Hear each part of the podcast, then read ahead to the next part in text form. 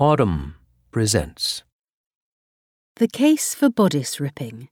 Written by Sophie Gilbert.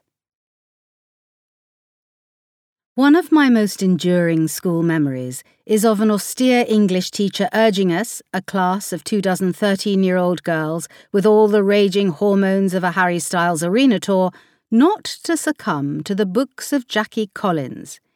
If you read trash, girls, she articulated with icy precision, you will write trash.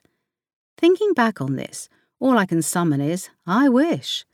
Collins sold half a billion novels during her life, made more than $100 million, and had a Beverly Hills mansion and a gold Jaguar XKR, with the license plate Lucky 77.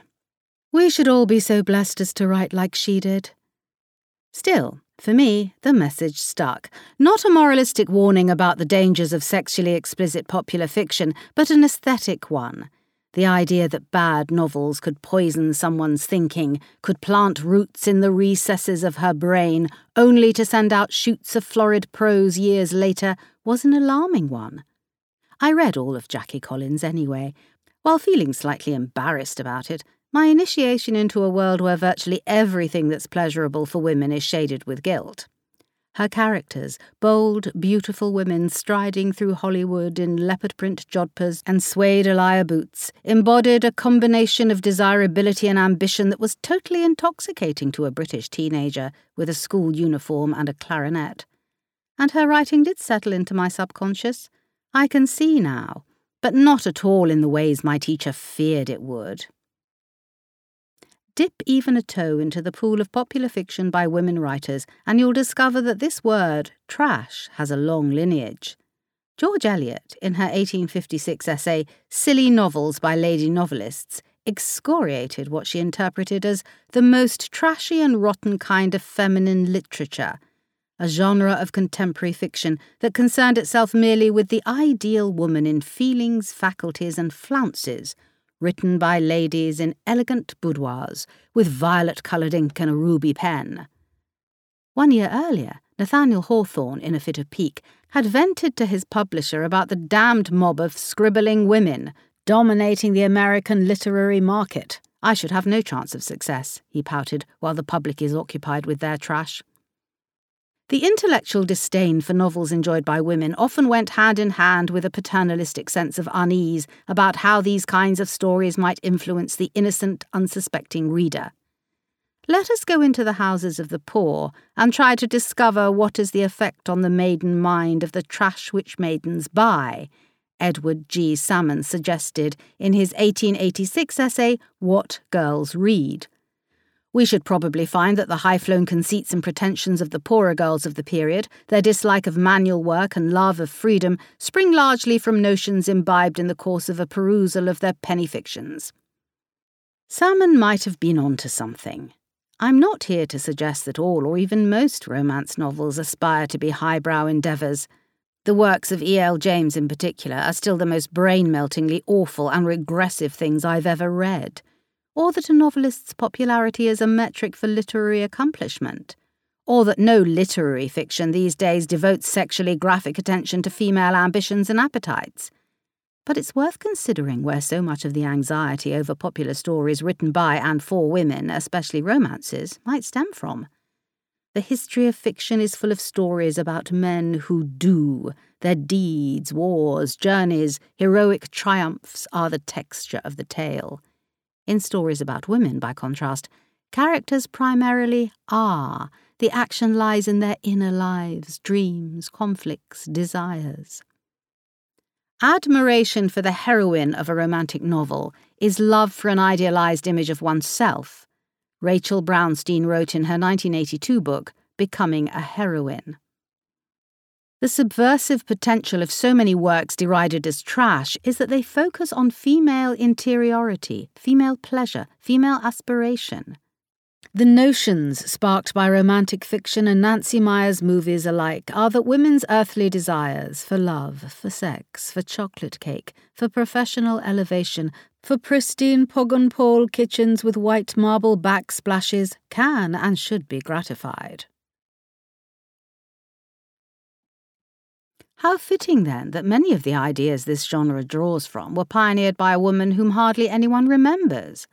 So argues the historian Hilary A. Hallett in Inventing the It Girl How Elinor Glyn Created the Modern Romance and Conquered Early Hollywood. Glyn's 1907 novel Three Weeks, about a young man drawn into an obsessive romantic relationship with a married European royal, was more explicitly sexual than a mass market novel had ever been. The bookseller W. H. Smith and Son refused to stock it, but also, Hallett insists, more progressive. It made the case, while the Victorian era and its mores still loomed large in the popular imagination, that women's sexual desire not only existed, a heretical concept, but burned with an intense heat. Glyn's female protagonist describes love in one scene as a purely physical emotion. It means to be close, close, to be clasped, to be touching, to be one. Its power was so great, in fact, that it threatened the patriarchal structures that the 20th century was built on. If women experience desire with a fervour equal to men's, what else might they also secretly be craving? Glyn, in her autobiography, described the furious response to Three Weeks as a curious commentary on the stupendous hypocrisy of the Edwardian age. Glyn enjoyed unprecedented success as a novelist during the early 1900s. By 1917, Three Weeks had sold more than 2 million copies and went on to become an equally successful Hollywood screenwriter. Yet more than a century later, her radical vision of sexual politics seems to have all but vanished from the screen, as mid budget movies have waned and audiences for streaming have become more segmented. The romantic comedy, after an 80s and 90s heyday, that at its best furthered the idea that men and women could meet on equal terms, is essentially dead in the US. With sporadic gloomy attempts at resurrection, 2022's Marry Me, starring Jennifer Lopez and Owen Wilson, featured an extremely silly odd couple setup and almost negative sexual tension between its stars. Sex on television is largely relegated to the dead eyed, joyless teen couplings on Euphoria and the bouncy, intimacy avoidant bonkfests of sex education. Even adaptations of romantic fiction, such as Outlander and Bridgerton, struggle. Sex is lamentably suffused with violence in the former and was quietly sidelined in the most recent season of the latter. Meanwhile, romance novels, reliably one of the most profitable and well read genres in book publishing, have for decades featured a degree of diversity and not always heteronormative sex positivity that puts mainstream culture to shame, yet are still derided. Elinor Sutherland was radicalized, as so many girls are, in the library. Born on Jersey, one of the Channel Islands, in 1864, and raised in Canada after her father's death, she moved back to Jersey around the age of seven when her mother married a wealthy Scotsman with his own ancestral castle. Aristocrats, it's worth noting, are a popular trope in romantic fiction. The romance novelist Maya Rodale points out in Dangerous Books for Girls that dukes in 1818 made up 0.0001735% of the English population, but feature in 1.7% of the titles of romance novels. When Elinor, or Nell, was a teenager, her stepfather decreed an end to her formal education, leaving her to her own devices in a dusty wood panelled room on the ground floor of the family home. There she read Walter Scott, William Thackeray, and Samuel Pepys, whose diaries offered a glimpse into the more libidinous Restoration era. Hallett lays out Glyn's story with novelistic verve, drawing on her diaries as well as taking some imaginative liberties. She narrates how one evening Nell closed her bedroom door, put the candle on the bureau, and undressed while thinking about Vanity Fair's Becky Sharp, who taught her the importance of not getting trapped in one place, of the wonderful tonic of changing scenes.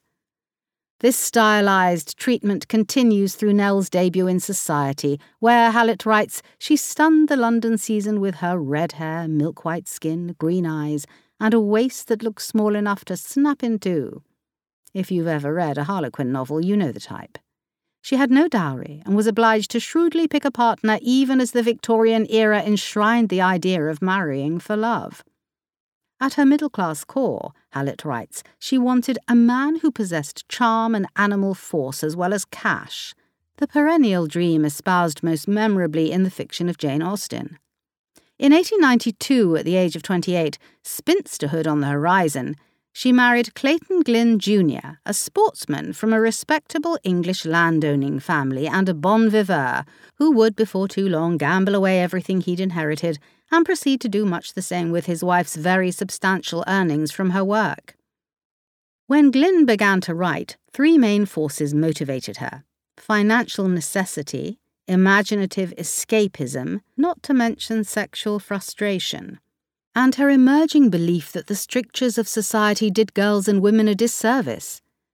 Don't be put off by Hallett's penchant for exhaustively researched historical digressions about the intricacies of the money lending system in turn of the century London, for example, or her susceptibility to the gauzy style of her subject. Nell believed that outside forces beckoned her now to join in the dance of life and embrace the pleasures of the flesh. She makes a persuasive case that Three Weeks, Glyn's best known work, busted open the boundaries of mainstream fiction. The novel's insistence that sexual compatibility was a key component of a successful courtship pressed the marriage plot in an eroticized direction, Hallett writes. Glyn worked within the constraints of what was just publishable by trafficking in descriptive insinuation rather than explicit rendering.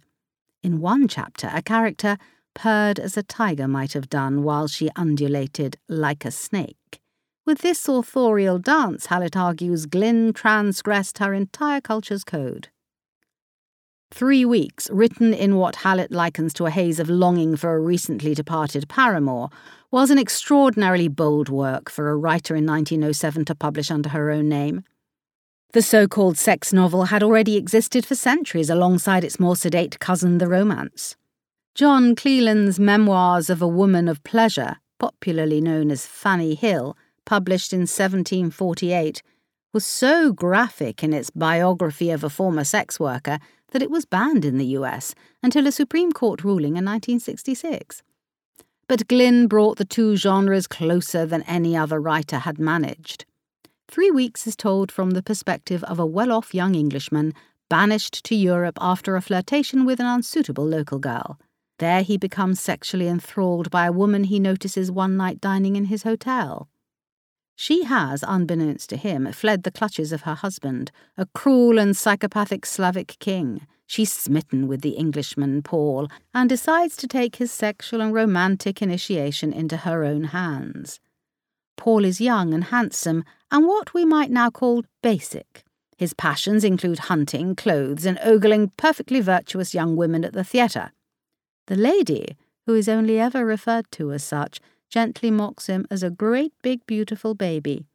Before he can be her lover, he has to submit to her authority and accept her terms. I don't belong to you, baby Paul, she tells him when he tries to pay for lunch during one of their outings in the Swiss mountains. You, for the day, belong to me. Three Weeks, in so many ways, predicted the formula for the romance novels that would follow it. The genre tends to be structured around accumulation, of pleasure, of possessions, of status. The protagonist, who is almost always female, begins the novel with next to nothing and emerges having gathered all kinds of capital. In a world in which marriage has been enshrined as the one great profession open to our class since the dawn of time, as Virginia Woolf wrote, love and wealth were already tied in the popular imagination. Three Weeks, though, bucks the marriage plot. The lady pursues the man because she desires him and is more intent on having his child than his hand. It emphasizes the sensuality of luxury, the headiness of comfort, the redemptive powers of sexual pleasure when performed in the key of glamour, as Hallett writes. The novel contains all the tropes of popular escapist fiction exotic locations, extravagant sumptuousness, an older, experienced person seducing a naive ingenue. But the seducer is, crucially, a woman. And the most rebellious feature of Glyn's writing is that the lady insists that Paul indulge her, meet her on her terms. I must try to please you, Paul learns, or you will throw me away. In positioning Paul as the ingenue transformed by his entanglement with the lady, Three Weeks was more subversive than most standard romantic fare. Callow and two dimensional at the beginning, he grows more intelligent, more sensitive, and more fascinating to the people he encounters. The novel was a sensation. Glyn went on to write another two dozen books, some more successful than others. The Career of Katherine Bush, a 1916 novel about a young woman who unabashedly has a sexual relationship with a man she doesn't intend to marry and is later rewarded by finding true and satisfying love with someone else, still feels strikingly bold.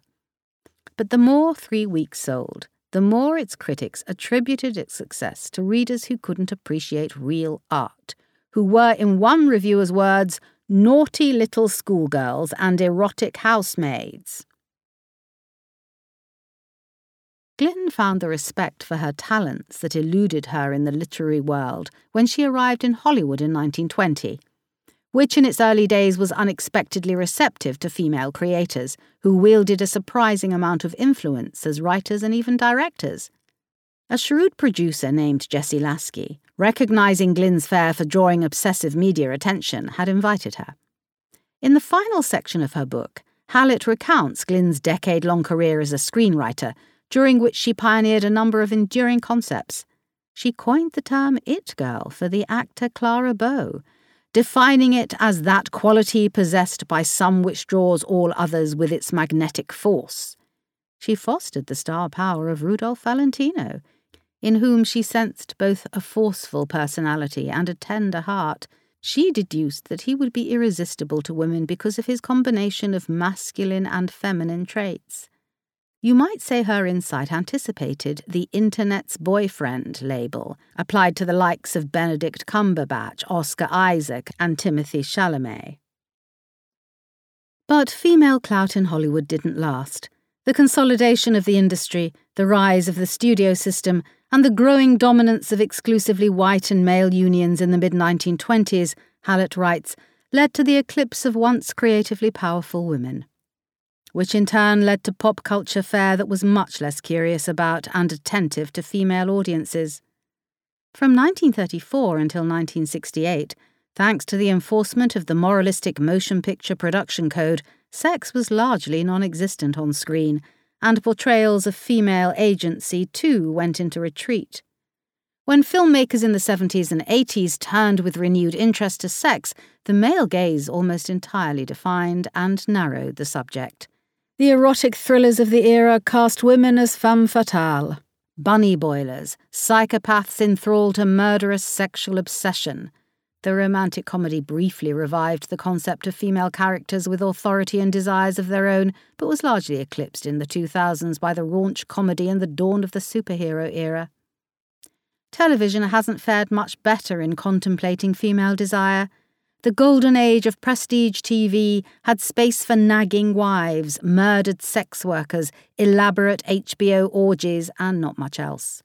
Consider, if you will, how rapturous the response was to the Hulu adaptation of Sally Rooney's novel, Normal People, a gorgeously rendered drama about the redemptive power of not just sex, but intimacy. In a medium where sex tends to be coloured with violence, politics, or trauma, here was a series portraying the communion of two people and the shifting balance of power between them as something primal and life altering instead. My theory about Rooney's popularity has always been that she's offering up highbrow romance to a culture that yearns for it, and all too rarely finds it in literary fiction. See also Céline Sciamma's 2019 historical drama Portrait of a Lady on Fire, in which a female painter and a noblewoman forge an erotic and creative connection that transforms them both. Contemporary audiences are starved for charged considerations of the modern dynamics of love, sex, and power. Elinor Glyn knew that the impulse to fall in love with another human being, to connect physically, emotionally, and mentally in a way that enriches and challenges everyone involved, is one of the most crucial forces in human history. So, why is the genre of romance left largely on its own to unpack that impulse? Perhaps because, as Glyn found, any work that dares to give its whole focus to the subject of female desire, its unapologetically incongruous elements, and its imaginative energy just can't seem to escape the stigma of trash. Disdaining readers of romance as susceptible schoolgirls and bored housewives seeking escapist thrills is easier than recognizing what Glyn, and Jackie Collins and Edward G. Salmon, too, sensed. The revolutionary potential inherent in women expressing and exploring what they really want. If you enjoyed this production, find the best long form articles read aloud in the Audm app, available now for iPhone and Android.